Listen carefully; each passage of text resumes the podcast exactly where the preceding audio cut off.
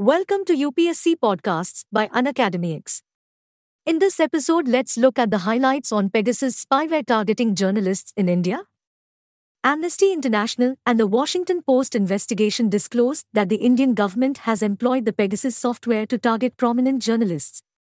This topic is part of GS Paper 2. Key points The Israeli company NSO Group developed the Pegasus spyware, which can be used to read emails and phone messages, look through pictures, record calls, follow where someone is, and even record the owner on camera. Notably, only governments or security services can purchase Pegasus spyware. The Pegasus spyware had been widely employed against journalists and activists in dozens of countries, including India, the inquiry found. Leaked data revealed that Pegasus malware had been used on over 1,000 Indian phone lines.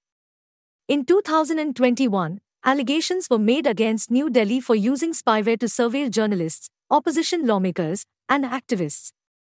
More about Pegasus.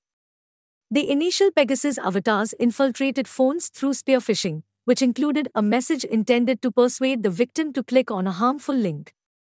But eventually, it turned into zero click attacks, in which the target person did nothing to infect the phones. If the target phone is physically accessible, it can also be manually inserted or delivered via a nearby wireless transmitter. Some of the most insidious digital attacks on human rights campaigners worldwide have made use of it. Press freedom in India. Press freedom in the largest democracy in the world has reportedly declined under the present leadership, according to activists.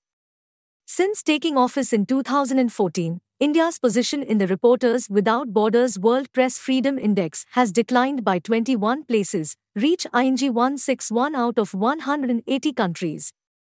Journalists covering the administration critically allege that online abuse campaigns consistently target them, and they face harassment through legal proceedings. SC Judgment the Supreme Court of India reaffirmed the necessity of monitoring surveillance in the 2017 ruling in case Puttaswamy v. Union of India, holding that it must be lawful and serve a justifiable government purpose. The Supreme Court has essentially acknowledged in a different ruling that a monitoring act needs to be examined from four angles legal criteria and principles for state imposed restrictions. First, legislation supporting the action is required.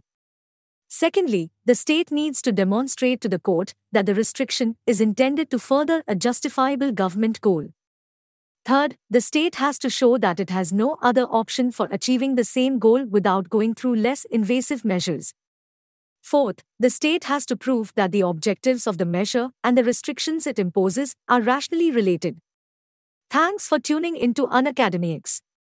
For free access to daily current affairs and bite sized lessons on all UPSC topics, download the Unacademy X app now.